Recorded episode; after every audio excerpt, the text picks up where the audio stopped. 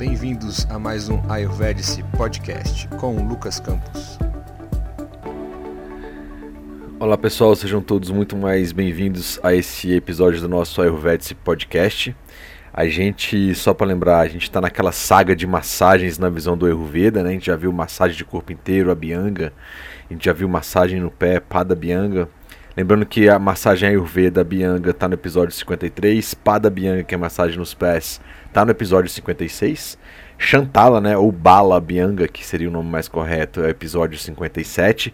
O Dvartana e Garshna, que são aquelas massagens com pós de ervas, é, episódio 58. No episódio é, passado a gente falou de Murdha Taila, que seria o que seria no geral a oleação na região da cabeça, e falamos sobre Shirobianga. E não sei se vocês lembram, para quem escutou, no último episódio, para ele não ficar muito longo, né? Senão ia passar de uma hora e meia e tal. A gente quebrou ele. Vamos falar hoje é, do nosso último, vamos dizer assim, é, procedimento na região da cabeça, que é o chamado e famoso Shirodhara, tá? Então a gente está no episódio 60 aqui. Espero que todos vocês estejam bem e gostaria de falar com vocês que se está gostando, está acompanhando o podcast, é, divulga aí, passa o link para seus amigos, para outros terapeutas, enfim. É, a gente tá, também está lá no nosso Instagram, arroba a gente também está no Face, é, tem um perfil no LinkedIn, tem um perfil também é, no Face, eu já falei. É, alguns videozinhos pequenos que a gente está colocando no TikTok, mas não é o nosso foco ainda, vai ser mais os podcasts, os podcasts aqui, as gravações, e com algumas outras novidades devendo chegar aí é, nesse semestre, tá bom? Bom, então vamos lá, vamos continuar. Mas antes de mais nada, com certeza a gente vai fazer o nosso, o nosso mantra de abertura em honra ao mestre Danvantari. Então eu peço que vocês, se puderem aí, ficarem numa posição confortável, coluna ereta. Vou me ajustar aqui também na cadeira. Uma respiração longa e profunda. Ou seja, para que a gente possa estar apto né, e conectados para receber mais um pouquinho desse conhecimento ayurvédico e poder aplicá-lo na nossa vida, né, e ter um melhor entendimento possível. Acompanhe mentalmente. Shaktan asheshakaya prasutan asheshan Atsukya mohara tidan jaghana Yupurva vaidhyaya namostutas mai Om Namo Bhagavate Vasudevaya Dambantaraye Amruta Kalashahastaya Sarva Maya Vinashanaya Trilokyanataya Swaveshwaraya Om Shri Mahavishnave Namaha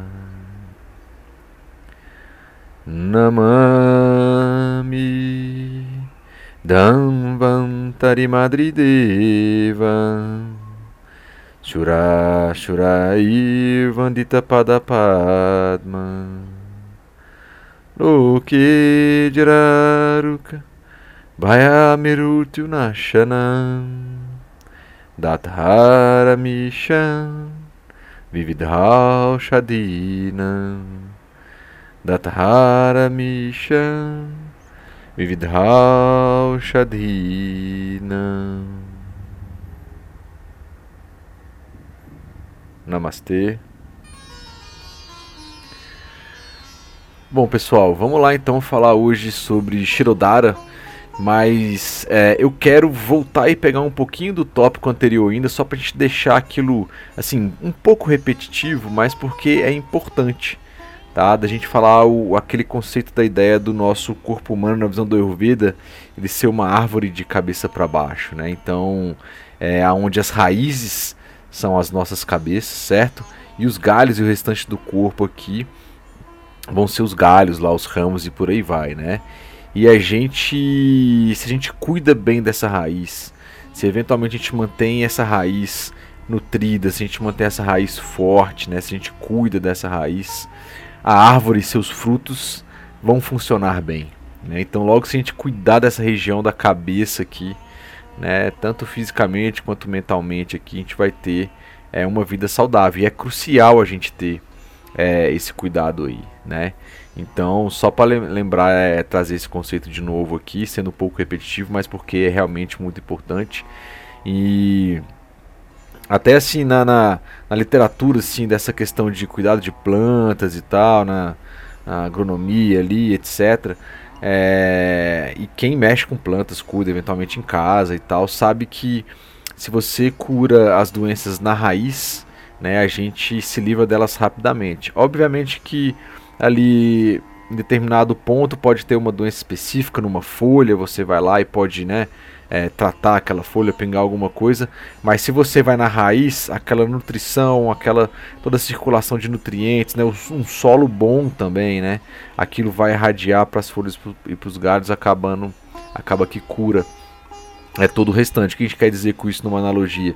Que se você cuida bem da sua cabeça, é, se você faz ali a sua autoavaliação, se você tem ali os sentimentos, a digestão mental também, né, o agni mental muito forte, você consegue lidar com, com as diversas situações da vida, né? E as massagens vão vir ajudar e apoiar você em, nas mais diversas situações, tanto nas, nas boas, né? E você pode fazer a massagem, vai ajudar ainda mais, vai suportar isso, e também nas situações é, eventualmente aí mais difíceis, mais complexas que podem acontecer.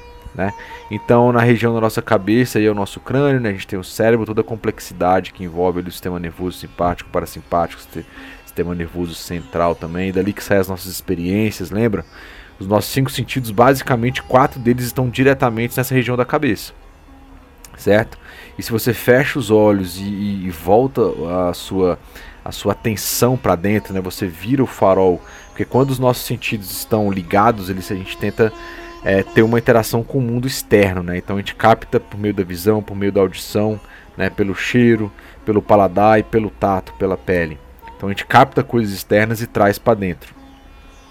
E a partir do momento que a gente também é, usa essa capacidade, mas assim, para se voltar para o interno, então a gente fecha os olhos, né, e aí se concentra, faz um pranayama, faz uma meditação, né, faz uma prática de, de, de relaxamento e os olhos estando fechados, você volta essa, vamos dizer assim, esse farol para dentro para se conhecer e isso aí vai trazer também autoconhecimento. Isso aí vai ser bom também para sua para sua mente, né? E a região da cabeça que vamos dizer assim que está concentrado por causa do cérebro, é isso. Então por isso essa importância, tá? É, falando também um pouquinho aqui sobre o muro da Tyla novamente, lembrando o que, que é o conceito de muro da Tyla, né? O, o Murdin Tyla. São procedimentos realizados na cabeça com óleos, esses óleos podem ser medicados ou não, como a gente viu, de modo que ele permaneça é, em contato com o couro cabeludo por um período de tempo fixo tá bom? Então, é, esse período de tempo fixo aí pode variar, né? A gente viu lá, então, eventualmente 30 minutos, 45 minutos, eventualmente 60 minutos, tá? Vai variar muito, eventualmente numa autoabianga, você fazendo em você mesmo, né, na região da cabeça, é, eventualmente não vai ficar meia hora, 45 minutos fazendo só nessa região, mas quando você está recebendo esse, esse tratamento por meio de um terapeuta, num lugar é, específico, adequado, eventualmente deitado numa maca ou sentado numa cadeira, é, aí sim, como tratamento, pode usar óleos específicos, tá?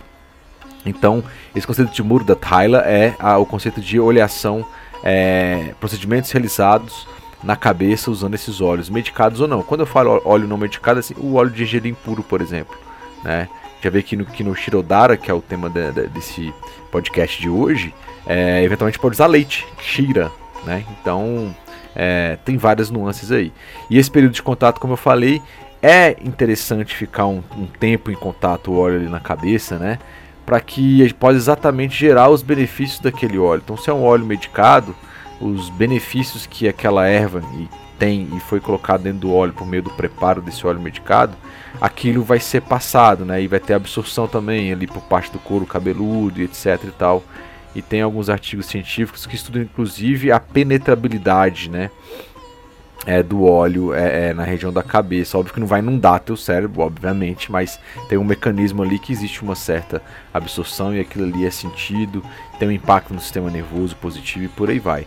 Lembrando que Murda Thaila também é praticado como parte do Dinacharya, né? Então, como eu falei, quando for uma auto-abhyanga ali, é você fazendo em você mesmo.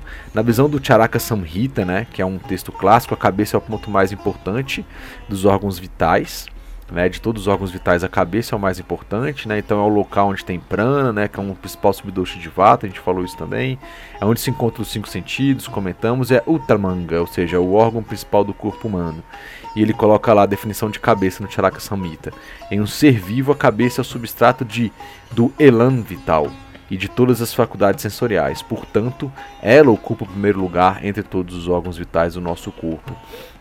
E lá no Charaka Samhita, no, no Sutrasthana, no capítulo 5, no sloka de 81 e 83, ele fala de oleação na cabeça, né? como está lá no texto clássico. Vou trazer para vocês mais uma vez. Aquele que aplica o óleo de gergelim sobre a cabeça regularmente não sofre de cefaleia, não sofre de calvície, embraquecimento nem queda dos cabelos. O fortalecimento da cabeça e da testa é aumentado, então essa região aqui da testa e da cabeça é, fica fortalecido.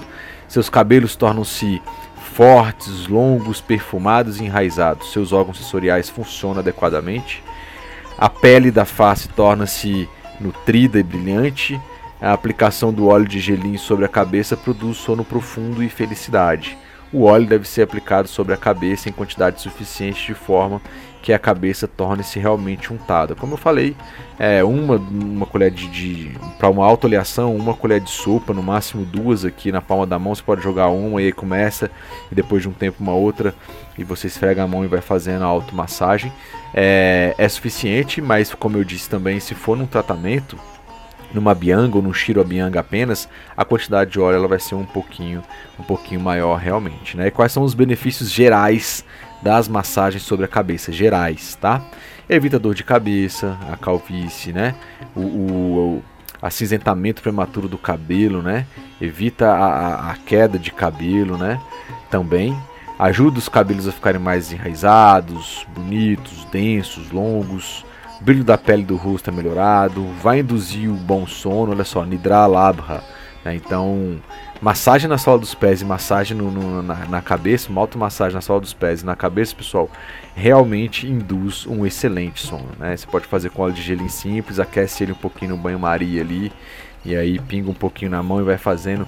Na cabeça nunca é movimentos rápidos, igual muita gente passa shampoo, né? Antigamente, sacode a cabeça ali, depois vai enxaguar, por causa da região do prana, né? Que ele pode trazer desorientação, pode agravar o vata ali.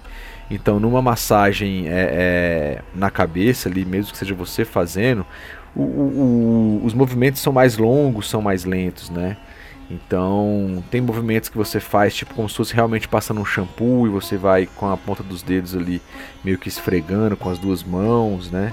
E aí você pode fazer pequenos é, não, é, não, são tapinhas assim, é pegar a ponta dos dedos e ficar batendo no couro cabeludo também. Eventualmente leves puxões assim para estimular o couro cabeludo. E aí pode fazer movimentos longos, circulares no, no topo da cabeça. E repete isso aí. Também já está no ouvido, pode fazer uma massagem é, usando o indicador e o polegar assim na, no ouvido, é, na parte interna, né? E nada. É, pode, se o dedo tiver um pouquinho é, com óleo e vai estar tá, por causa que você colocou esse óleo Pode passar na entrada do, do ouvido ali também, não tem nenhum problema. E aí pode fazer essa massagem no ouvido, vai pro outro.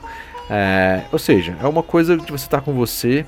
Existe, quando a gente faz isso como um tratamento de Ayurveda, existe uma técnica específica, alguns movimentos bem específicos, mas para uma auto-abhyanga assim não vai precisar ter tanto compromisso com isso não, tá bom? Apesar de que tem algumas coisas que você pode usar, inclusive. Mas como podcast aqui, não dá pra gente usar, quem sabe, num, num, num vídeo, vamos dizer assim, específico pra gente mostrar como é que faz essa auto-abianga aí. A gente pode também eventualmente fazer e colocar no nosso YouTube, tá bom? E proporciona ali felicidade e prazer da mente, sukham, e alivia o estresse. Então teve um dia, estress, um dia estressante que é trazer ali felicidade e prazer para a mente. Lembra lá de sukham. Kama é prazer, né? Kama é prazer pela vida num, num, como um todo e também pode ter o prazer sexual, Kama Sutra, né? E mas Sukhan é prazer para a mente, felicidade. Então a massagem vai trazer isso aí. É, também vai aliviar o estresse. Teve um dia estressante, é, quer ter mais felicidade, né? Ou tá num dia que não tá tão feliz, pode fazer uma massagem para dar uma relaxada.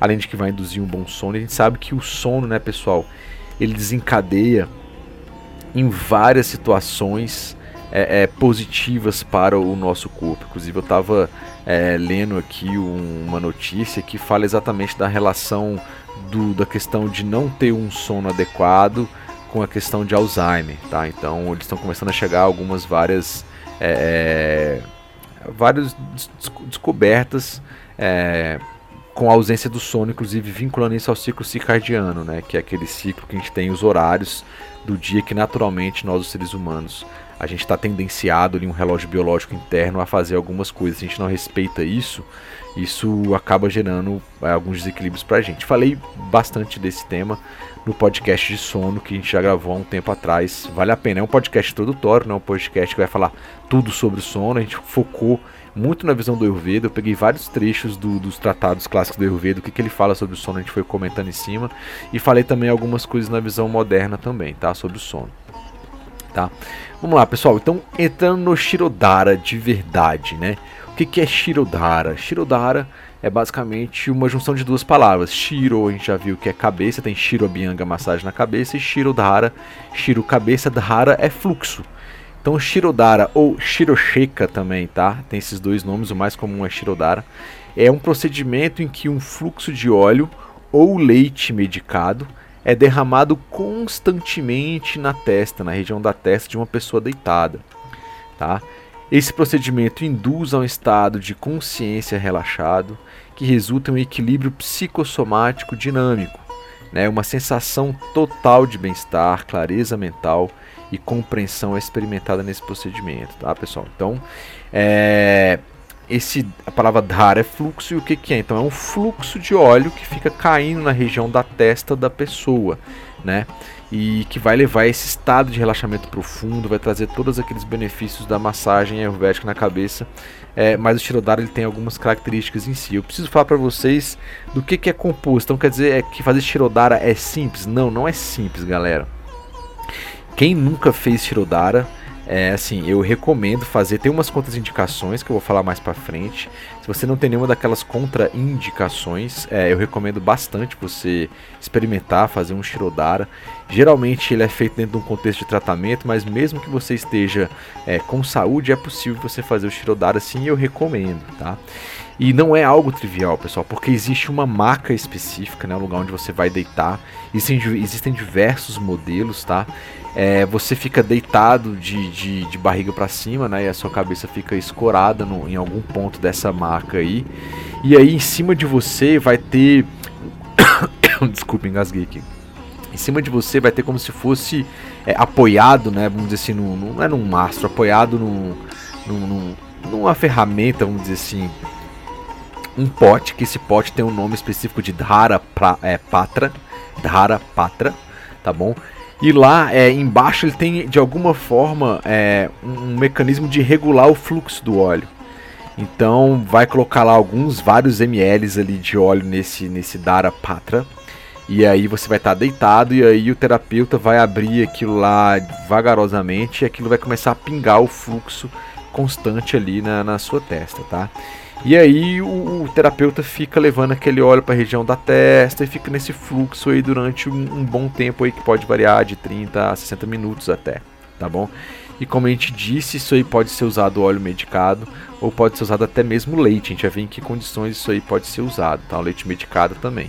Então eu tenho uma. E, e, o que é interessante é que conforme esse óleo vai pingando na sua testa, ele vai escorrendo para um outro mecanismo de coleta, aonde esse óleo ele é reutilizado para colocar no Darapatra de novo. Né? Então, senão ia gastar, sei lá, 10 litros de óleo para fazer uma bianga se eu não reusasse. Como aquele óleo está é, sendo é, reutilizado para a mesma pessoa e só fez, e a gente geralmente faz uma única utilização daquele óleo para a mesma pessoa, não tem nenhum problema a gente reutilizar aquilo ali. Tá? E ele é reaquecido ali enquanto está descendo mais o fluxo terapeuta toma conta daquilo, aquilo está sendo reaquecido e ele coloca de volta no Darapatra e aquele fluxo contínuo é, é, continua pingando ali na, na, vamos dizer assim, na região da testa da cabeça da pessoa, tá bom? É, quais são as indicações para o Shirodara, pessoal? A primeira indicação é para prevenção de doenças relativas aos órgãos sensoriais, mentais e oculares. Então, tudo que for da região da cabeça então, a parte dos sistemas é, dos órgãos sensoriais. Então, tudo que for relativo à visão, tudo que for relativo à parte dos sinos, tá? É, ouvidos, da cabeça mesmo ali, pescoço, é, e também a parte ocular e mental no geral, é, o, o, o Shirodara ele é indicado, tá? Mas outras indicações específicas, dores na cabeça, insônia, sensação de queimação na cabeça, os doshas desequilibrados de pita e vata, né, onde podem ser utilizadas ali ervas específicas para aliviar esses doshas também respectivamente, tá? E também eventuais Shiro Abhata, que a gente viu também lá em, é, no, no, podcast passado, que são alguns, eventualmente, alguns danos, algumas coisas que aconteceram na cabeça que você, que você pode fazer utilização. Isso está lá no Charaka Siddhistana, tá? No capítulo 9. Então, rigidez do pescoço, torci, torcicolo, paralisia facial, é, problemas oculares, perda da, da consciência, falta de ar, dificuldade de abrir os olhos, muita salivação, perda de voz, ou seja, tudo, tudo da região do pescoço aqui para cima, você pode fazer esse uso é, é, dessa massagem. Lembrando que é um procedimento externo, né, que cai na, na testa ali. Lembrando que, obviamente, se você tiver um corte na cabeça, sofreu um acidente de trânsito, bateu a cabeça, está com uma concussão, está sangrando, né, ou um dano forte no olho ou no ouvido, você não vai fazer um Shirodara, né? Você vai ter que procurar uma emergência para cuidar daquilo tá bom?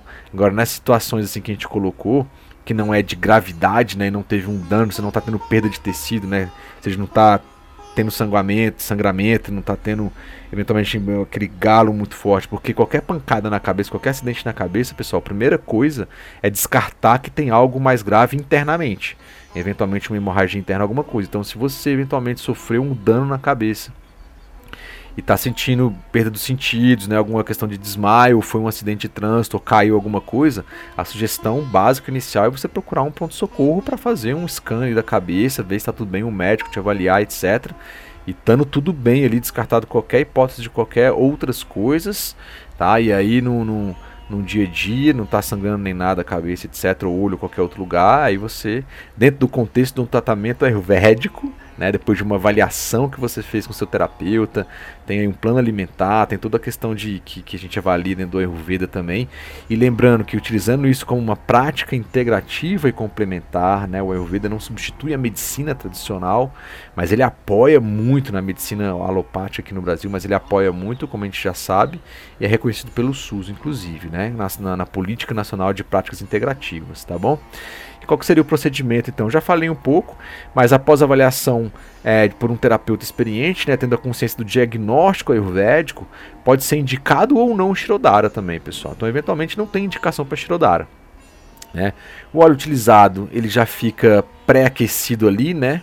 E como eu falei, a gente vai mantendo aquele óleo aquecido, tem a maca, tem o Darapatra, né? E em desequilíbrios de vata, kafa ou vata kafa, o óleo de gelim morno, ele pode ser usado como a base, né?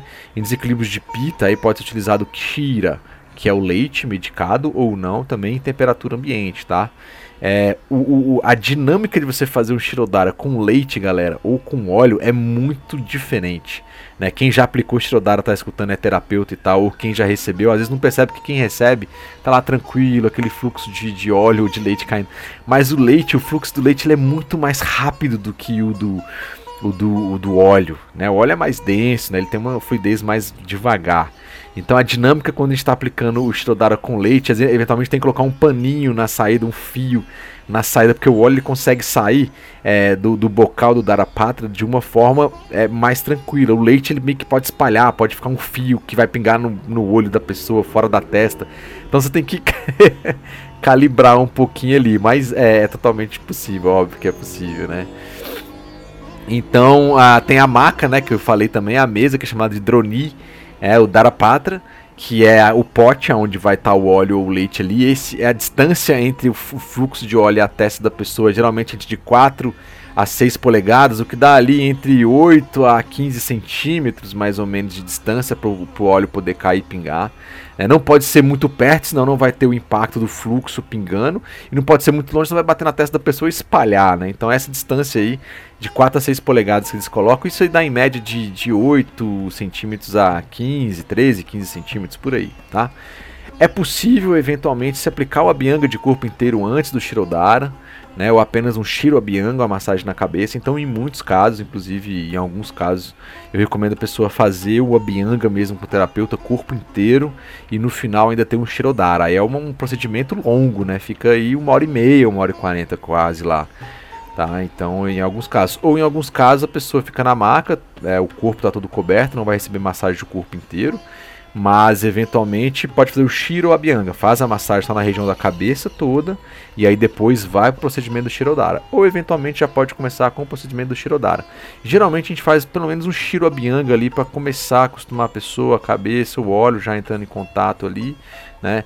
Lembrando que a pessoa está deitada, se não teve uma bianga antes ou teve, essa pessoa tem que ficar coberta, ela não pode sentir frio, o óleo tem que ficar morno, não pode ter interrompimento do óleo pingando na testa da, da pessoa ali. A gente põe, né, eventualmente alguns algodões aqui na região no olho da pessoa, às vezes com uma aguinha de rosas ali para dar um relaxamento, água de rosas no algodão e aí pousa sobre as pálpebras da pessoa de olho fechado. Eventualmente pode amarrar um fiozinho, um cordão mais grosso assim, acima do, vamos dizer assim, acima da sobrancelha, porque se o óleo escorrer um pouco ainda não chega no olho da pessoa, né? Porque a ideia não é jogar o, olho na, é, o óleo na cara da pessoa, é só na região da testa mesmo ali, tá? Entre toda entre as têmporas, vamos dizer assim, passando pela, pela região da testa, tá? Então é, é isso que, que é feito. Então geralmente são dois terapeutas que cuidam desse, é, que cuidam desse processo. É, já fiz sozinho, mas geralmente já fiz também com, com outras pessoas. E é por quê? Porque, como eu disse para vocês anteriormente, um terapeuta fica cuidando do fluxo na testa da pessoa e guiando o óleo ali. Né? Enquanto isso, o outro está preocupado em recolher o óleo que está caindo da mesa lá onde a pessoa está deitada para reesquentar ele e colocar de novo. Né? Então é muito dinâmico ali. Eventualmente tem que tomar cuidado, porque quem está conduzindo o Darapatra não pode tipo esbarrar ou vai fazer outra coisa, esbarra e puf, voa óleo na cara da pessoa, na boca da pessoa. E aí vira um, é, um acidente de procedimento, nada vai ser nada grave, mas pô, você vai. A pessoa vai. Ah, ficar assustada ali, não saber o que está acontecendo e tal. Se eventualmente uma coisa dessa acontecer, explica, fala, não, ó, teve aqui alguma coisa, caiu um pouquinho de óleo, a gente vai limpar, fique tranquila e faz a limpeza ali e volta pro fluxo ali da testa e, e é vida que segue.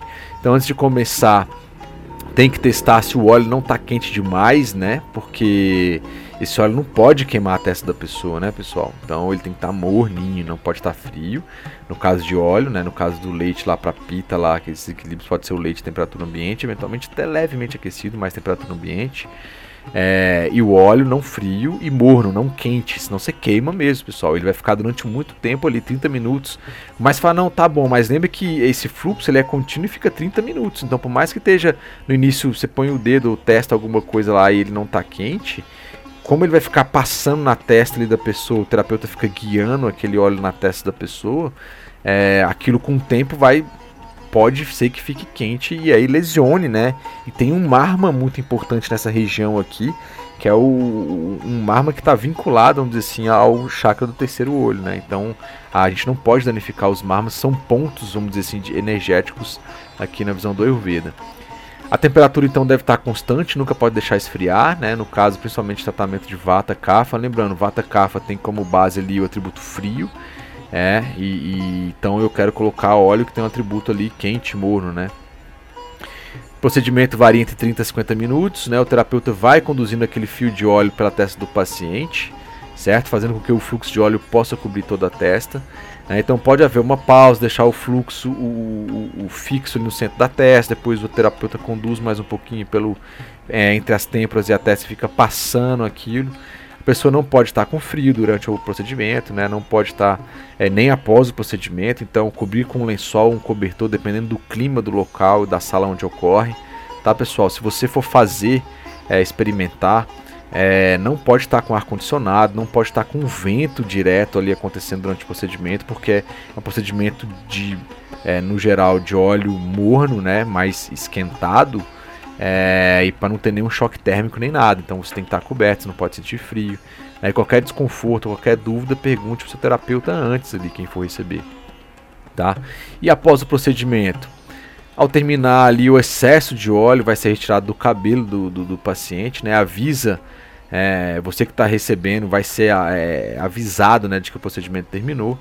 No geral, depois de tirar aquele excesso de óleo, pode acontecer uma outra é, é, é, ali ainda, e você ainda fica em repouso uns 10 a 15 minutos, deitadinho, quietinho ali depois do procedimento. Né? É, eventualmente pode ser aplicado ali esfregando na região da, da testa do, do, paciente, porque a gente não quer que esfria demais, então a gente vai, pode aplicar é, pós de ervas ali para manter aquela região aquecida, né? E um conjunto desses, desses pós de ervas ali chamado é, um, um conjunto desses pós de ervas a gente chama esse composto de Rasnadichurna. E ali tem a ashwagandha, que é a vitânia, é, a sonífera, tem o, ta, o, tamarindo, que é o tamarindo dos índicos, tem o açoro, né, o vachá, que é o Acorus calamus, a malva branca, né, ou balá, que é a cida cor-de-folha, açafrão da terra, cúrcuma longa, o gengibre, que é o Zingiber officinale, a safétida, que é a Ferula asafoedita, e o vetiver, que é a Vetiveria zizanioides, tá bom? Então faz um pó com todas essas ervas ali, e aí para tirar o excesso de óleo e manter aquela região aquecida, é, com tranquilidade o terapeuta passa esse pozinho aqui na região da testa e ali faz uma massagem ali, uma leve esfoliação aqui ali, tá? Para tirar aquele excesso e manter isso para evitar o esfriamento dessa região, né? E a pessoa depois não ficar espirrando, eventualmente ter alguma dor de cabeça ou resfriado, né? Isso após o término do procedimento. E aí orientar você, quem está recebendo, vai receber orientação de não pegar vento, né? Depois você sai do procedimento, não fazer uso de ventilador, ar condicionado entre 30 e 50 minutos depois do procedimento. Então, inclusive, tem que tomar cuidado que se às vezes você está no local, você tem que ir para o estacionamento ali onde tem um carro, alguma coisa ali. Então tem que tomar cuidado. Se o caso fica na recepção mais um tempo, que não tem ar condicionado, para você se adaptando com aquele clima e tal. Eventualmente põe a toalha, alguma coisa na cabeça ali e vai pro seu carro e nada de abrir janela, ficar pegando vento na hora de ir para casa não, né? Uma outra coisa que pode acontecer também, pessoal, depois que acaba o, o Shirodara, tá? É que pode haver é uma sudação, o que, que é? Uma sauna. Né? É possível a pessoa é, é fazer uma sauna ali, porque geralmente depois de, de de, de receber óleo, é, muitas vezes no Ayurveda a gente faz a suedana, né? Que é a, a, a sudação, a, questão da sauna. Porque aí vai abrir os poros, né? Vai deixar... é fazer com que os, os, canais, né, os sistemas eles sejam nutridos, os poros mais abertos. Só que lembrando que a sauna no Ayurveda, a gente nunca toma sauna com a cabeça, na, na cabeça. Então, para quem também nunca viu, é, no Ayurveda a gente tem algumas saunas de madeira ou até de plástico que você fica sentado num banquinho e aí todo o seu corpo fica dentro da estrutura da sauna, onde vai entrar o vapor fica numa região abaixo de você e aí a cabeça fica de fora, tá bom? Porque nessa região da cabeça a gente nunca coloca coisa muito quente, né? E aí tem algumas implicações para é, por conta disso. Então pode ser que a pessoa receba um shiro, é, um shiro abhyanga, uma massagem na cabeça, receba o shirodara, beleza? Depois um Shiro Abianga, pode passar aquele pozinho de ervas ou não, às vezes acontece ou não, não estranhe se não, não passarem. Depois disso você fica sentado para receber uma sudação. E aí realmente de fato acabou o procedimento, tá? Se no local onde você vai receber isso aí tiver um banheiro, é, é interessante você levar uma roupa para ter um banheiro exclusivo ali para os pacientes é, individualizado, de forma que você pode já tomar um banho ali mesmo, seu banho, já troca de roupa, seu corpo vai se ambientando com o ambiente, depois, como eu falei, não sai direto para pegar chuva, vento, etc. Espera na recepção um pouco. Então é um procedimento que você tem que estar tá com tempo, você tem que colocar na sua agenda até para você poder receber os benefícios, não ficar no meio do Shirodara que eu já recebi várias vezes, já fiz no nosso curso de formação, a gente tem isso aí, é, e atendendo também cara, para quem recebe é algo realmente assim divino, assim, é uma entrega completa. É muito surreal, é muito legal assim, realmente. Então, mas se você tem um compromisso, pegar o filho no colégio, tá acabando, tá acabando, você não vai sentir o benefício daqui. Tá? Então, se você for fazer, realmente coloque pelo menos duas horas na sua agenda ali para você ter uma coisa com calma. Principalmente se for receber a Bianga antes. Se for só o Shirodara, uma hora, uma hora e meia pelo menos. Deixa ele reservado. Da hora se começou, ah, marcou lá, 3 da tarde, estou chutando o horário. Então até 5 e meia, 6 horas você não pode ter um, um compromisso nenhum ali, tá bom? Porque realmente é, e tem toda uma demanda, todo um procedimento, não pode ser feito de qualquer jeito, né, pessoal? E aí vocês perguntam, Lucas, tem alguma contraindicação? Bom, tem sim, né? Então nem tudo é bom para todo mundo o tempo todo. Então não é indicado quando a pessoa está com o estômago vazio, né? Tá em jejum, vou fazer um jejum muito forte e vou receber é, esse, esse Shirodara. Não é indicado. Para mulheres grávidas também não é indicado. Tá? Pessoas com ansiedade severa.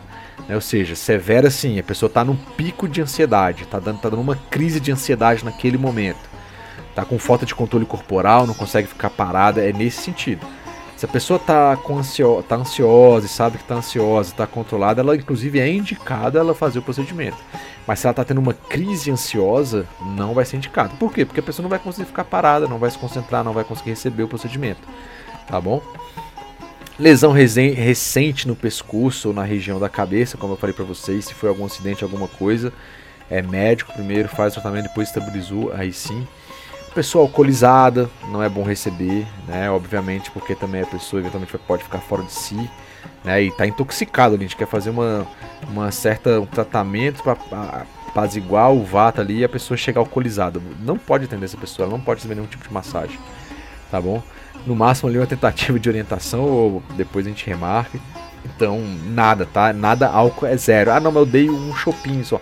Cara, e outra coisa, quem toma alguma coisa para depois fazer um procedimento de cura, né? Ela tá se intoxicando de álcool e depois tá indo fazer um procedimento de cura, não, não faz nem tanto sentido assim, né? Então, machucados ou cortes na testa, como eu falei, não pode. Erupções na testa, no couro cabeludo também não pode, né? Purido, é, machucados, erupções ali na, na região do couro cabeludo não pode. Se a pessoa tem indigestão, febre, infecções gerais, é, ele não colocou aqui, mas também geralmente na, na época em que as mulheres estão menstruadas também, é, geralmente não, não recomendo, tá? A mulher em período menstrual, assim, ela tem que estar tá meio que intocada, é, o acne às vezes não fica legal, então é uma forma de purificação que as mulheres têm mensal, assim, que nós homens não, não temos, né, dessa forma tão, tão forte, então nesse sentido, assim, muitas mulheres não gostam e tal, mas nesse sentido realmente eu acho que é uma uma vantagem, né? Assim, nesse sentido de você todo mês poder meio que purificar. Não, obviamente não teve ali a, a, gestação, né? Por N motivos, e aí vem a menstruação. Então esse período menstrual é um período de, de limpeza da mulher, né? De um alto mais cuidado, algumas ficam mais reflexivas e tal. Então não é bom colocar é, óleo demais na, na região da cabeça, não, tá? Depois que você terminou o seu período menstrual, é, e aí sim você pode receber se não tiver nenhuma dessas contraindicações aí. Quais são os benefícios? Equilibra vata e pita dosha, revitaliza o sistema nervoso, ajuda no controle do estresse, proporciona felicidade, prazer mental, previne dor de cabeça, previne as quedas dos cabelos, fortalece os cabelos. Tá? Ele mantém os órgãos e sentidos equilibrados, ajuda a induzir um bom sono, né? a gente já falou, fortalece o fogo digestivo, Agni, olha só. E ajuda no controle de várias coisas, pessoal. No controle da hipertensão, no controle da fadiga, tá? na baixa imunidade, na anorexia, zumbido, questão do, do zumbido. A gente também tem um procedimento de oleação nos ouvidos específicos, que depois a gente não vai falar, pelo menos não por enquanto nessa saga aqui do podcast. Mas você basicamente faz uma piscininha de óleo na região do ouvido ali, um óleo específico, medicado. Óbvio que você não pode ter tipo no perfurado, não pode estar com purido no ouvido e tal, mas não é nosso foco aqui saúde, nos, é, saúde dos olhos, psoríase, doenças degenerativas, degenerativas de vata, inclui aí o Alzheimer, né, perda de memória, até mesmo para depressão ali são alguns benefícios indicados. Né? Então tudo relação mental ali, você pode usar o Shirodara como é, é, um procedimento é, que vai apoiar ali no seu é, no seu desequilíbrio ali, tá bom? No seu tratamento principal, tá? E assim, pessoal, é não é só uma vez. Se você está saudável, você fazer uma vez a cada dois meses, três meses, eu acho que é muito válido. Porque a gente tem esse teste do dia a dia, eventualmente fica melhor ou pior, então acho que vale sim. Né? Então, eventualmente a cada dois meses, acho que é bem válido, assim como a Bianga, a pessoa tem aquelas contraindicações que você não pode estar com essas contraindicações no dia, mas se você não tiver com aquelas contraindicações, é, você deveria fazer, tá? É, é bem recomendado assim. Experimentem, cara, o Shirodara. Se você fizer um Abiang e um Shirodara, você vai ver que é algo diferenciado. Tá, assim, não é igual massagem que a gente vê, massagem convencionais, assim. Nada contra também, vai ter seus benefícios e tal, porque aqui no Ayurveda tem manobras específicas em todas elas, na cabeça ou no corpo inteiro. Tem pontos de acompressão que a gente chama de marmas, a gente vai fazer um podcast só sobre marmas. Vai ser difícil falar porque é uma coisa bem visual, mas a gente vai dar um jeito sim. É, eu coloco como, como um vídeo no YouTube. Então tem marmas que a gente passa ali, faz é, certo tipo de pressão específica, ele vai ativar algumas coisas do sistema nervoso central, energéticas também, que só existe no Ayurveda. Só existe no Ayurveda. É um procedimento completamente do Ayurveda. Nada chega perto disso aqui. Tá? Se fizer um Abhyanga com Shirodara, por exemplo, você vai ver. Tá bom? Agora, foi o que eu falo, eu sempre falo, né? Procure terapeutas credenciados, assim, que têm experiência, lugares que já são preparados para fazer isso. Não vai fazer de forma madura, porque pode trazer é, problemas também, né? Pode ter dor de cabeça, eventualmente no extremo pode ter paralisia facial ali, você tá fazendo um nasce ou fazer uma coisa quente na cabeça e leva uma rajada de vento, um ar-condicionado, alguma coisa ali. Então assim, pode dar dor de cabeça depois, então tem, tem que saber fazer. Né? E tem que saber fazer e de preferência passa por uma consulta ayurvédica e aí depois você pode fazer isso aí. Bom, como está sendo de praxe aqui, pessoal, eu trouxe dois artigos científicos publicados em duas revistas falando sobre Shirodara. O primeiro dele, o título é Shirodara, um perfil psicofisiológico em voluntários saudáveis. Esse aqui são voluntários saudáveis que eles pegaram e eles quiseram ver, é, como eu falei agora há pouco, assim, pô, quem é saudável pode fazer? Pode. Inclusive eles pegaram aqui pacientes saudáveis, que não tinham nenhuma daquelas contraindicações, e aplicaram o Shirodara. E o objetivo era avaliar efeito, é, os efeitos psicológicos e fisiológicos do Shirodara em voluntários saudáveis, monitorando a classificação de humor e níveis de estresse. É, e aí eles usaram eletrocardiograma, eletroencefalograma e marcadores bioquímicos de estresse selecionados principalmente pela urina. O material e método que eles usaram, pessoal, foram 16 pacientes saudáveis, tá? Ah, só lembrando, isso aqui foi no é, Journal of Ayurveda and Integrative Medicine, ok? Isso aqui foi publicado em 2013, tá? Entre janeiro e março de 2013. É, tem o dói dele aqui e tal. Quem depois quem quiser referência, eu passo sem nenhum problema. Manda uma mensagem lá no, no Insta.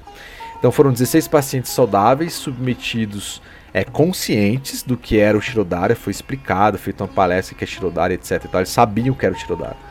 E foram submetidos ao procedimento precedido de uma bianga, corpo inteiro. Então, nesse caso aqui, eles recebiam uma bianga e depois iam para o Shirodara. Tá?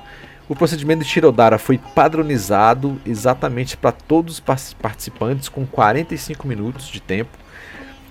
O fluxo de óleo a 40 graus Celsius, tendo uma variação de mais ou menos 1,5, então de 38,5 a 41,5.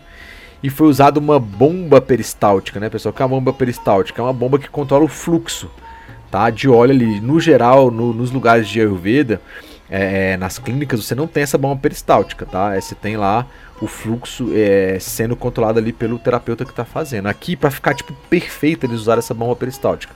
E também a temperatura controlada por um termostato, né? Mantendo a temperatura constante. Então eles colocaram o termostato lá e falaram: esse óleo sempre vai estar a 40 graus Celsius. E o fluxo contínuo de óleo, né? Eles usaram que tipo de óleo? O óleo de gergelim medicado com brahmi, que é a centelha asiática, tá?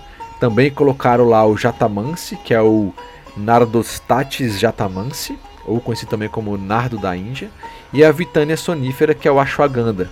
Nossa, Lucas, eu vejo aí que os nutricionistas, a galera tá falando muito de ashwagandha, então ashwagandha é usado no Shirodara, em oleação. Sim, é uma erva que tem as suas propriedades sensacionais para essa parte aí mental, e você pode medicar o óleo com um óleo de gergelim com essas ervas. Então aqui foram usados três.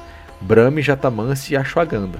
Né? Então são todas plantas que têm uma atuação positiva é, com relação ao estresse, ansiedade, insônia e essa parte mental. Tá? O Ayurveda versa muito bem sobre essas ervas há vários é, centenas de anos aí, né? milhares de anos e o, o, o impacto positivo né, é, dela em nossa mente. Então os pacientes não eram impedidos de dormir, se eventualmente a pessoa estava recebendo Shirodara, ela dormisse, ok. As análises dos parâmetros foram feitas imediatamente após o procedimento e três dias depois. Então eles tinham um questionário lá que as pessoas acabavam de fazer, é, elas preenchiam o questionário e depois de três dias elas tinham que voltar e preencher de novo. Eles recolheram amostras de saliva e urina e fizeram também eletrocardiograma e cefalograma. E parâmetros como o fluxo respiratório, pressão sanguínea, cortisol salivar, tá? O, é o cortisol é, é o hormônio que, que detecta o estresse, vamos dizer assim. E só que eles pegaram isso por meio da saliva, tá? o cortisol salivar. Catecolaminas urinárias que responde, respondem às agentes estressores, né? Então, por meio da urina eles pegaram essas catecolaminas aí urinárias, que aí os principais desses agentes estressores que é verificado é a dopamina, a epinefrina, né, que é a adrenalina e também a, a norepinefrina, tá bom? E aí, é, o que, que eles colocaram, o que eles tiveram como resultados aí, pessoal? Eles verificaram que os indivíduos que receberam o tratamento com Shirodara mostraram uma redução em seus, seus níveis de ansiedade de acordo com os scores de avaliação do humor. Então eles tinham lá os scores, lá a, é, os formulários para serem preenchidos. Também é, eles colocaram lá que foi explorado as mudanças nos sinais vitais por meio do eletro, eletrocardiograma, eletrocefalograma, por meio do cortisol, salivar, a, as catecolaminas urinárias como supostos relatos de estresse. Né? E as mudanças no registro de eletroencefalograma confirmaram um efeito relaxante para o alívio do estresse. Então eles estavam monitorando lá, né? Aqueles negócios que na, na, no encéfalo, na cabeça da pessoa, aqueles sensores, e fica monitorando a atividade cerebral lá, e aí ele pega várias regiões e tal. Eles constataram aí que esse efeito relaxante do, do, do Shirodara para efeitos de estresse. E na discussão e resultados ainda, eles colocaram também assim: é, o Shirodara também induziu uma resposta de relaxamento sem meditação. Né? Então eles chegaram a fazer um paralelo. Então, com meditação a pessoa tem um relaxamento e o Shirodara era uma forma de relaxamento a nível de meditação, só que sem meditar. Então o Shirodara é profundamente relaxante, induz a um estado relaxante, e eles colocaram que colocaram assim, ó, esses efeitos são mediados pela coerência das ondas cerebrais, ondas alfa e uma regulação negativa do fluxo simpático, né? Ou seja, é, o fluxo simpático é aquele fluxo de luta ou fuga que a gente tem, do estresse. Então teve um impacto negativo, ou seja, a pessoa relaxou mais, ela não precisou usar é, o fluxo simpático de luta ou fuga, então ela ficou no estado ali de relaxamento. Então eles mediram e chegaram a ondas alfa, tá? No eletrocefalograma lá, de 8 Hz a 13 Hz. Que essas ondas alfa são o que, pessoal? Do pensamento. É, ou pelo menos da atividade cerebral ali. Isso é, essas, é, esse nível de ondas alfas entre 8 e 13 Hz ali é, é, um indicativo de relaxamento profundo, né, que a gente quer conquistado em meditações, em preces, em mantras. Né. É nessa frequência também que as áreas de inteligência, áreas de memória, criatividade, inspiração, percepção sensorial e a intuição elas acontecem. Tá? Então percebo que com o Shirodara conseguiram chegar a esse relaxamento a nível alfa aí. O centro da testa também eles colocaram que era evolutivamente relacionado ao terceiro olho, né, ao chakra do terceiro olho, que está conectado à glândula pineal também. É um local conhecido como Agnya Chakra na tradição do yoga. E concentrar-se no Agnya Chakra com os olhos fechados durante a meditação leva à harmonia psicossomática, saúde física e mental. E eles colocaram também que à medida que aquele óleo pinga nessa região, né, aquele óleo medicado pinga aqui, propõe-se que o efeito semelhante à meditação seja uma consequência da quietude da mente, levando a uma resposta adaptativa ao estresse basal. Então percebo que no estudo ali científico, mesmo que não em grande escala, feito por um, é, uma universidade indiana, publicada numa revista em, é, de Ayurveda e medicina integrativa na Índia, é, constatou que o Shirodara, mesmo para pessoas que não estão assim é, estressadas ou com algum tipo de doença, região mental, etc., ou seja, pessoas saudáveis, teve um impacto ainda mais positivo ainda. Imagina quando então é, é feito para aquelas pessoas que têm aquelas indicações para fazer o Shirodara. É, então fica aí uma dica. Um outro estudo bem legal também que eu trouxe, trouxe para vocês do Journal of Yoga and, and não, desculpa Journal of Ayurveda Integrative Medicine também. Esse foi de 2021, tem um ano basicamente que foi publicado. Tá? O título desse artigo é Impacto de Shirodara em marcadores biológicos de estresse, um estudo de caso. Tá bom? E qual que é ali o, o contexto? Uma mulher de 35 anos internada em um hospital universitário de Tibia, em Nova Delhi. Só um, um parênteses aqui, esse hospital, pessoal, ele foi inaugurado em 13 de 2 de 1921 por ninguém mais, ninguém menos que Mahatma Gandhi. Né? E o que é legal é que na nossa viagem na Índia também, em 2018, é... tô precisando voltar para a Índia. Em 2018, a gente também em Varda, na região de Varda, a gente ficou em um outro hospital, é, é um hospital ayurvédico também, que tinha o nome de Mahatma Gandhi. E era perto da cidade onde Mahatma Gandhi teve os seus dias finais ali, o período final de sua vida. Então, cara, é um hospital inaugurado pelo Gandhi, assim. Achei maneiro. Fui pesquisar onde era o hospital em Delhi e tal, né? Que a gente viajou, a gente conheceu lá e eu vi lá e tinha essa curiosidade. Achei muito massa. Trouxe pra vocês. Bom, mulher 35 anos, internada em um hospital universitário de Tibia, em Nova Delhi. Queixas de distúrbio do sono, fadiga, fraqueza, perda de concentração e comportamento irritável, tá? E há quanto tempo que ela estava tendo isso, né? É, a perda de sono, a, basicamente três anos e meio, perda de concentração há dois anos, irritabilidade, né, mudança de variação de humor há dois anos, fraqueza e fadiga há um ano, é, o, o, cortisol, o DAA lá e os outros scores ali de estresse desde 2019, então há basicamente dois anos, né? E aí, é, quando eles começaram a praticar ali o, o procedimento de Shirodari e tal, eles viram uma melhora disso aí tá bom? Vamos trazer mais algumas informações.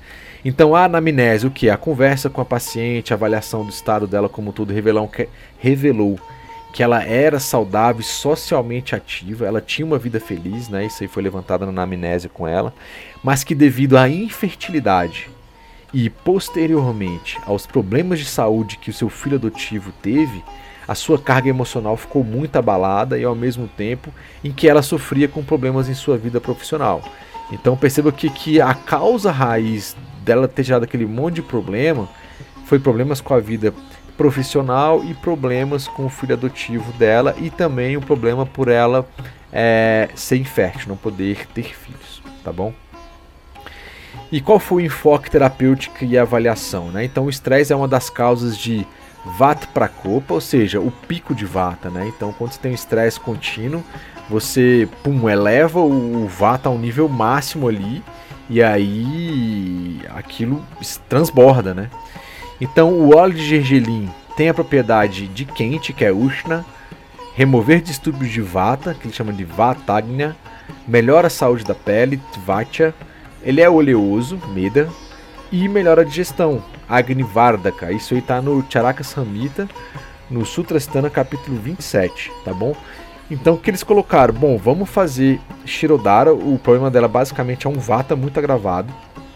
Pode ter outras coisas, inclusive Agni, mas como ela tá com esses distúrbios, a gente sabe que são distúrbios Vata, a gente vai fazer um enfoque terapêutico em usar o óleo de ergelim com Shirodara, tá?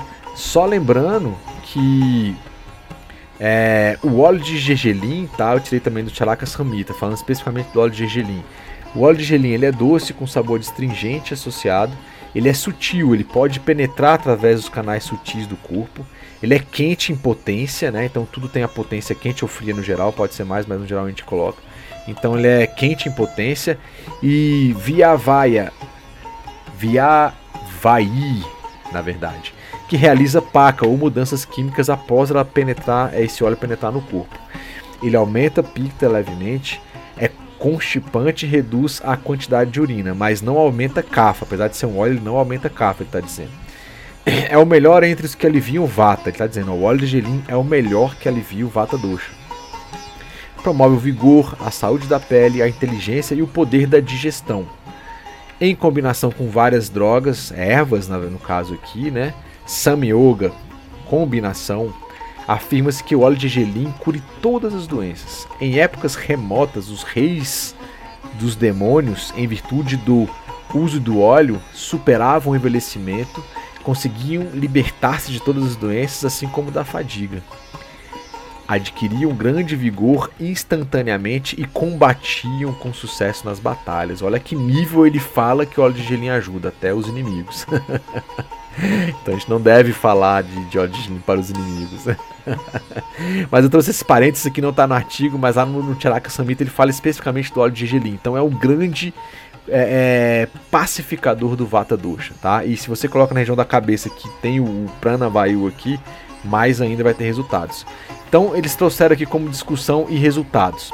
Avaliaram o DHE, né, que é de, desidroepiandrosterona, que é o hormônio do Peter Pan, que eles chamam, entre aspas, né? Ou seja, é o DHE é o hormônio que fortalece a imunidade, é, ele tira o envelhecimento precoce, ele traz saúde cardiovascular, melhora do sono e várias coisas.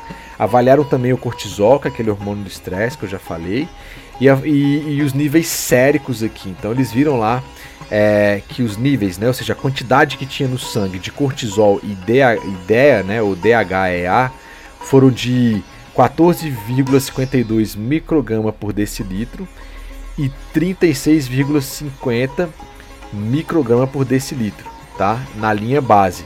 E depois os procedimentos de Shirodara diminuíram lá então o cortisol de 14,52 foi para 9,45, tá? E o, o, o DEA foi de 36,50 para 21,50. Então o cortisol teve uma diminuição de 35% e o DHEA teve uma diminuição de 42% após o Shirodara. Então, cara, são dois hormônios ali, é, níveis séricos que foram olhados que diminuíram bastante, ou seja, os níveis de estresse dela caiu bastante, né? Então, assim, ela teve um resultado muito bom. Avaliaram a, a, pressão arterial sistólica também, né? Que é o, o, PAS, que é a pressão máxima. Ou seja, quando o coração contrai para bombear o sangue. Porque o coração contrai e relaxa, contrai e relaxa, contrai e relaxa. Aí fica tum, tum. Então, essa pressão arterial sistólica de pressão máxima, né? É, e a pressão arterial diastólica, que é a pressão mínima quando o coração relaxou, vamos dizer assim, de uma forma simples, após o Shirodara também reduziram na pontuação média. Então, o, a pressão arterial assistólica, ela saiu de 122 e foi para 78, né, milímetro de mercúrio ali, que é o, o a, a, unidade de medida. É, não aplicaram mercúrio nela, não, unidade de medida, tá, galera? Então foi de 122 para 78, então houve uma redução ali de 36,5%, né? E a diastólica foi de 112 para 73, tá? Então teve um, um, uma diminuição aí de 34,1%. Então perceba que se a pressão arterial também ela, ela, ela reduz existe o relaxamento, o relaxamento, existe o impacto em várias é, questões é, no corpo ali, cardíacas, de circulação e etc, que dor de cabeça e vale um monte de coisa. E quando a sua pressão ela diminui, não fica com a pressão tão alta e ela é, fica regulada, é, traz vários benefícios. E eles viram também que após o Shirodara, é, a pressão arterial como um todo também houve uma grande melhora né? E também algumas coisas que, que, eles, que eles pontuaram, que eles viram aqui, pessoal. Eles viram que, ó, no, no então no, no, primeiro dia, né, eles fizeram uma avaliação de. É, eles fizeram 14 dias disso aí de seguidos.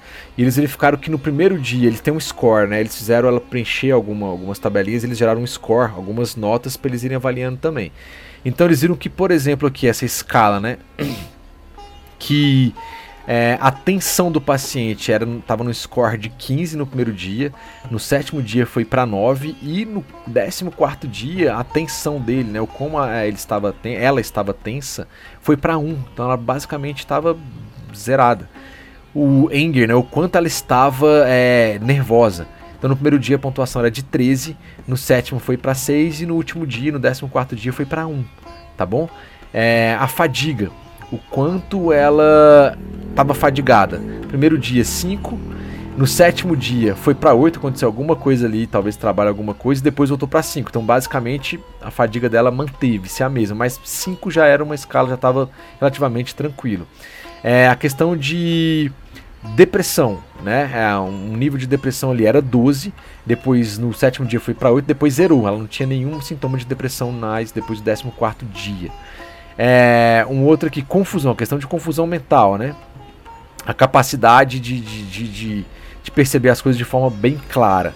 Era 17 no primeiro dia, depois caiu para 6 e no 14 dia manteve-se em 6. Mas teve uma redução ali de, né, de 17 para 6, é, considerável, né? E depois o vigor dela, ela foi avaliado que era 10, continuou sendo 10, depois aumentou, o vigor dela aumentou no 14 dia e foi para 12, tá? E aí, um outro coisa que eles, que eles colocam aqui é o efeito de. Como é que eles colocam? Como é que eles chamaram de é, é, error aqui, né? É, é RA. É uma autopercepção da estima. Como é que ela tava. Como é que tava a autoestima dela? Seria uma tradução melhor. Tava em 49, né? Então, assim, uma autoestima não muito boa. Ou seja, quanto, quanto menor esse número, maior é a autoestima dela. Então era 49 no sétimo dia foi para 8, no décimo quarto dia foi para menos 21, ou seja, a autoestima dela subiu, ela tava com uma autoestima muito alta. Tá bom? Ah, não, desculpa, isso aqui é, é o score total, eu, eu, corrigi, corrigindo. Essa questão de autoestima era 13, depois foi para 19, depois voltou para 12, melhorou. E aí, o Total Mood Disturbance, que eles chamaram aqui, né? Ou seja, o, o, uma avaliação geral da situação dela, que foi aquilo que eu falei, que eu errei ali. No primeiro dia era quanto, aí quanto menor, melhor É, no primeiro dia era 49, no sétimo dia foi para 8, no décimo quarto dia foi para menos 21. Aí sim. Ou seja, no geral, considerando tensão, é, raiva, nervosismo, fadiga, depressão, confusão mental, vigor e autoestima, ela teve uma melhora, assim, é, cabulosa, como dizia na minha época, assim, de jovens, né? Ou seja, teve uma melhora muito significativa com a aplicação de Shirodara, usando aquelas três ervas que a gente falou durante 14 dias ininterruptos, galera. Tá? Então isso foi um caso, um estudo de caso no hospital indiano que eu falei, relatado lá é, na Índia, que eu trouxe aqui para vocês como o nosso segundo estudo. Beleza? Bom, pessoal, então basicamente é isso que eu queria falar para vocês aqui com relação a Shirodara. Deu mais ou menos aqui uma hora do nosso podcast, um tempo bem razoável. Quis trazer dois estudos aqui, ou seja, sempre colocando aquela peça, né, pessoal, para dizer que assim, é, só falar de Ayurveda e muita gente fala, pô, mas é uma coisa antiga, um texto antigo e tal. Como é que isso está tá se conversando com a modernidade? Está se conversando por meio de análises bioquímicas também, usando as ferramentas modernas que a gente tem e sendo feitos estudos é, científicos e principalmente muitas unidades, é, faculdades indianas, universidades indianas, que lá é a, base, né, a fonte está lá, e comprovando por meio dos métodos científicos atuais. Né? Isso é o que está trazendo validação científica moderna para o Ayurveda também. Né? No, no Ayurveda aqui no Brasil a gente não tem muito isso ainda, né? Começa a aparecer algumas coisas, mas na Índia estão produzindo cada vez mais. Então, como eu disse para vocês, vocês podem pegar vários temas do Ayurveda aí é, e colocar e tentar procurar no Google acadêmico, né? O Publisher Parish também, que é um software de, de, de pesquisa ali, de publicações, vocês vão ver centenas, milhares de publicações é, sendo difundidas e colocadas aí, tá bom? Então é isso, pessoal, que eu queria trazer para vocês. A gente tem mais, uh, salvo engano, duas é, massagens na cabeça, que é o Shirobashi né? E a outra, deixa eu ver aqui qual é a outra que, eu, que fugiu aqui agora exatamente qual é. Deixa eu trazer para vocês aqui. A gente tem aqui, ó. Então, falamos aqui na região da cabeça, né? De Murda Tyler, Shirobianga. Falamos agora de Shirobasti. Ah, sim, aí tem o Shirobasti e tem o Shiropichu que eu vou juntar as duas num próximo podcast, que vai ser o episódio 61. E aí sim, depois a gente vai falar de baixos externos. São baixos também, é, formas de massagens, mas de forma externa no corpo aqui. E tem as suas peculiaridades também, tá bom? Pessoal, então é isso que eu queria trazer para vocês. Muito obrigado mais uma vez. Espero que vocês continuem se cuidando. Espero que vocês estejam todos bem. E aí, segue a gente no Insta, marca a gente lá no, no Insta também. Se escutou o podcast, não escutou o que, que achou, compartilha o link. Nas redes sociais eu publico também. Você pode pegar e escutar ele no, em todas as plataformas de áudio, né, pessoal? Spotify, no, no Apple Podcasts, no Google Podcasts, ou seja, tudo que você jogar Ayurvedic aí, podcast, você vai achar e pode escutar de forma tranquila, é gratuito, compartilhem. Quanto mais vocês compartilharem, os algoritmos é, recomendam para mais pessoas se você acha que isso é benéfico, tá bom? Mais uma vez, pessoal, obrigado. É isso aí. Um grande abraço para todos. Tchau, tchau.